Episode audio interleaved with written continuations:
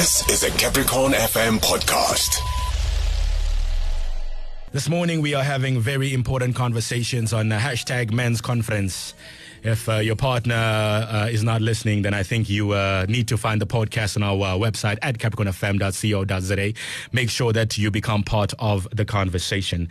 So, uh, mortality and morbidity statistics show that men on average die younger than women and are more prone uh, to uh, many non-gendered illnesses. Now, social construct of masculinity have uh, been uh, implicated in men's poorer health. Although it is now uh, recognized that masculinity is a complex, multifaceted entity, elements in which uh, we prove health improving rather.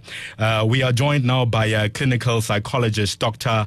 Uh, uh, who will be talking to us about uh, psychology behind men and uh, how we view and uh, interact with our health issues. Good doctor. Good morning. Good morning, good morning, um, and uh, to our beautiful listeners on a beautiful uh, Sunday morning. A very, very interesting conversation you and I are about to have. But firstly, right, uh, as a as a psychologist's point of view, are you seeing an uh, improvement with men seeking psychological help? Are men coming to you and just saying, "Hey, I comrade Hutat"? Well, uh, it- it's a, a question that uh, one would uh, love to say no Mm. um, directly to you that uh, no, no, no, no, you and I, my brother, we don't easily go and seek counseling and uh, you know, psychotherapy or generally seek out for health uh, care. And uh, of course, uh, we have reasons why we are saying this because even statistics uh, show that uh, you know on average, you know, more women go out to seek counseling uh, compared to uh, their counterparts, men. And of course, there's more depression and anxiety kind of problems diagnosed in women.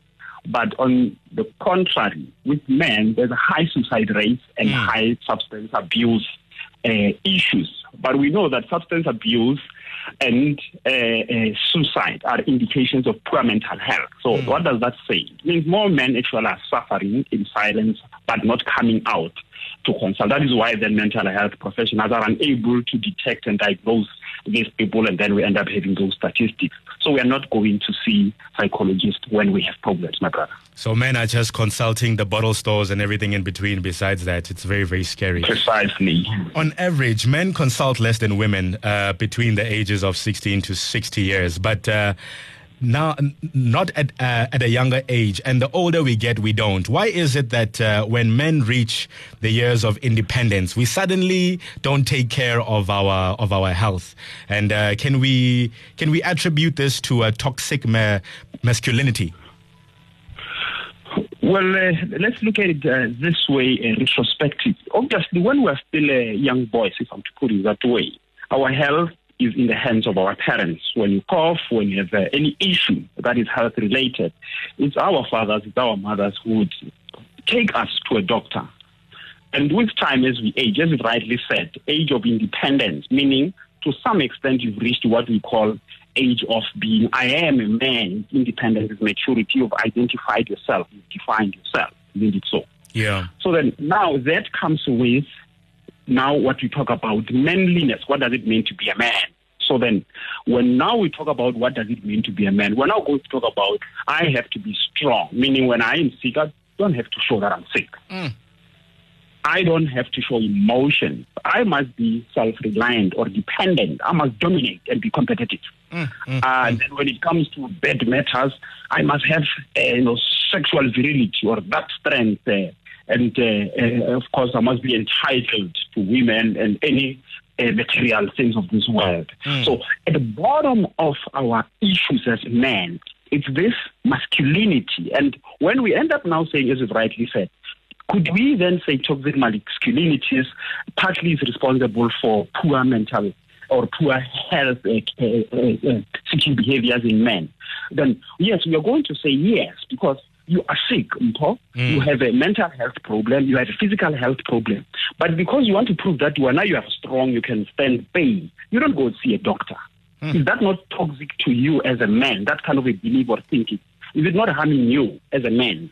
Very. It's harming you. Then that is why then we come on to say toxic masculinity, these values, this traits, or this belief system that you and I have been socialized into, raised into, end up becoming a problem for us.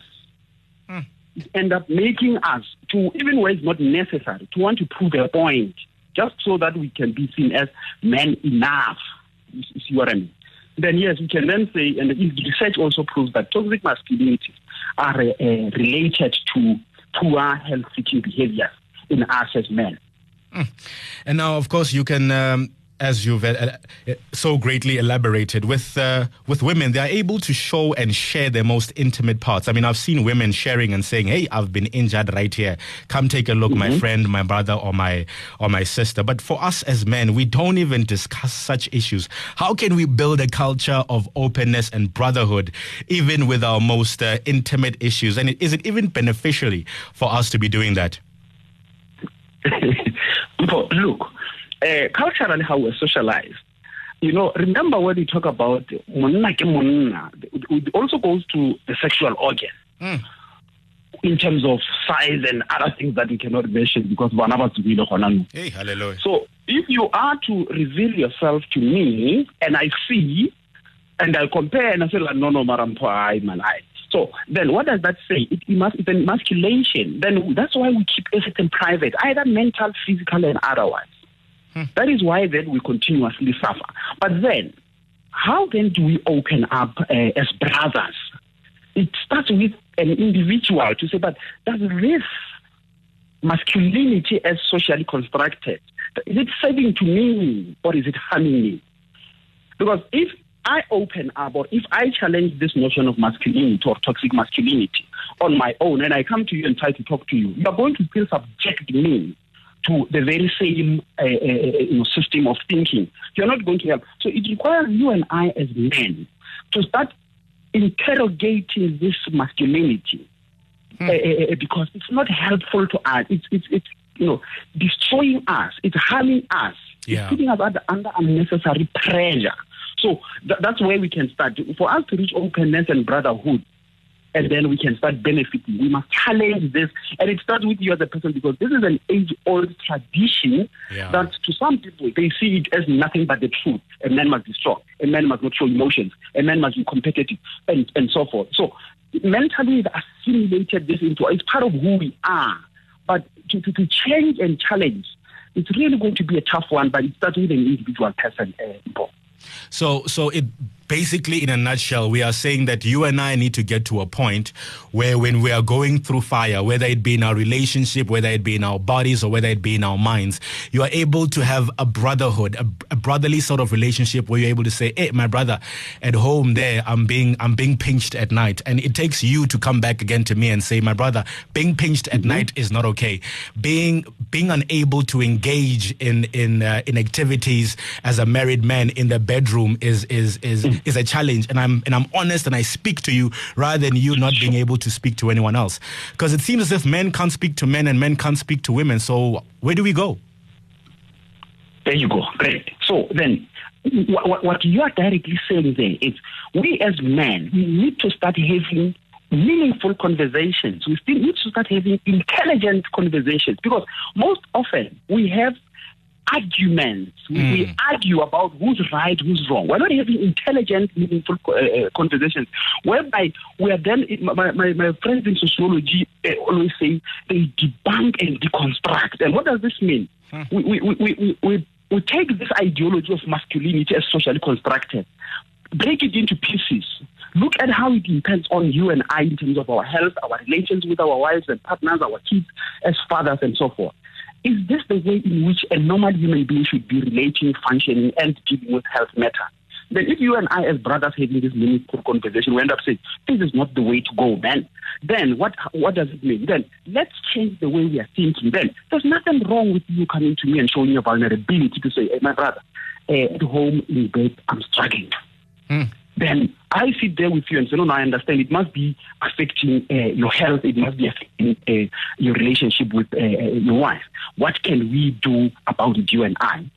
But we would have had this meaningful conversation whereby, you know, when you approach Mahashan, he is not going to be judgmental because he has weaned himself off the traditional way of looking at what comprises or what constitutes a man. So a man must show vulnerability. A man must go out and uh, uh, seek help. A man must cry. A man must show his emotions. Mm. A man must sometimes allow his wife to take care of him when he's not doing well financially. Because, like, for instance, maybe allow me to elaborate further on this one. Say, for instance, in a family setting, a mm. man traditionally were uh, raised to believe that we are uh, the head of the family thereof were uh, the natural provider. Yeah. Then if he was to lose his employment now, mm. then means you are no longer a man enough in your own imagination, in your own things, because you've been told that if you're no longer able to provide, you're no longer a, a man. You have a wife in the house who is working, who is willing to take care of you. Mm. But because you subscribe to that notion, you're going to now start to try to assert yourself over this woman who's waiting who you think is starting to take uh, advantage of you or undermine you or control you. Now you're going to try to exert your other part of masculinity by doing what? Starting to be aggressive mm, and mm, uh, abusive mm. towards her. You're destroying your family, my brother. Instead of saying, my wife, take care of me, then start to support me, come to my house, and let's see how we can deal with some of these issues. Before you realize it, you're back on your feet again clinical psychologist Dr. Makgahlela. But I think in all of this that we are saying, we are basically saying ourselves as male, we need to be able to reach out, but we must also have the conversation, the conversation where we say women must also be able to receive. Because the reason why sometimes men don't talk is because we are either overspoken to, you find that mm-hmm. uh, she's speaking over you, or she can't even reach mm-hmm. the point where she understands that you are going through something. It is tough for a man to say, can I please have 100 rand to go to work when yesterday you were told, so the conversation really has a few dynamics in which we need to look into. And I thank you so very much for your time. I really wish we had absolutely more time so we can be able to tap also into our relationships because men are not relating with one another. We are relating with our women and uh, the conversation needs to be expanded so that we can be able to reach also to our women to say, hey, I'm man, what it's a long one and briefly here. You know, we can't talk masculinity and not involve our wives or our women. Yeah. Because our women also are socialized to see us as this uh, hunk and uh, hulk and uh, strong iron man. But it's wrong because that on its own, it forces us to behave like while it's costing us uh, so much pain. So we need our women to come into this conversation to help deconstruct this issue of masculinity because it's really harming a lot of men. Yeah. Men, it is okay to cry. When you're at a funeral, you've lost your spouse, you've lost your partner, you've lost your job, it is okay to cry. Women, please allow us to have the shoulder to be able to cry on because if we don't cry to you, we are crying at bottle stores, we are crying where we should not be crying, and that vulnerability, it becomes absolutely detrimental to us. And Muna, uh, uh, how can I say this? Much uh, Muna, but it does not necessarily mean that we can't be soft and sensitive. That I think get so rid of this thing uh, metaphors. Boys will be boys, hey. men are all those uh, are nonsense in, in, my understanding because it's some of these metaphors that socially continue to make us slaves to this uh, masculinity. Thanks, Paul. Doctor, have yourself a wonderful Sunday. I cannot wait until we speak to you again in the near future. That was a Capricorn FM podcast. For more podcasts, visit capricornfm.co.za.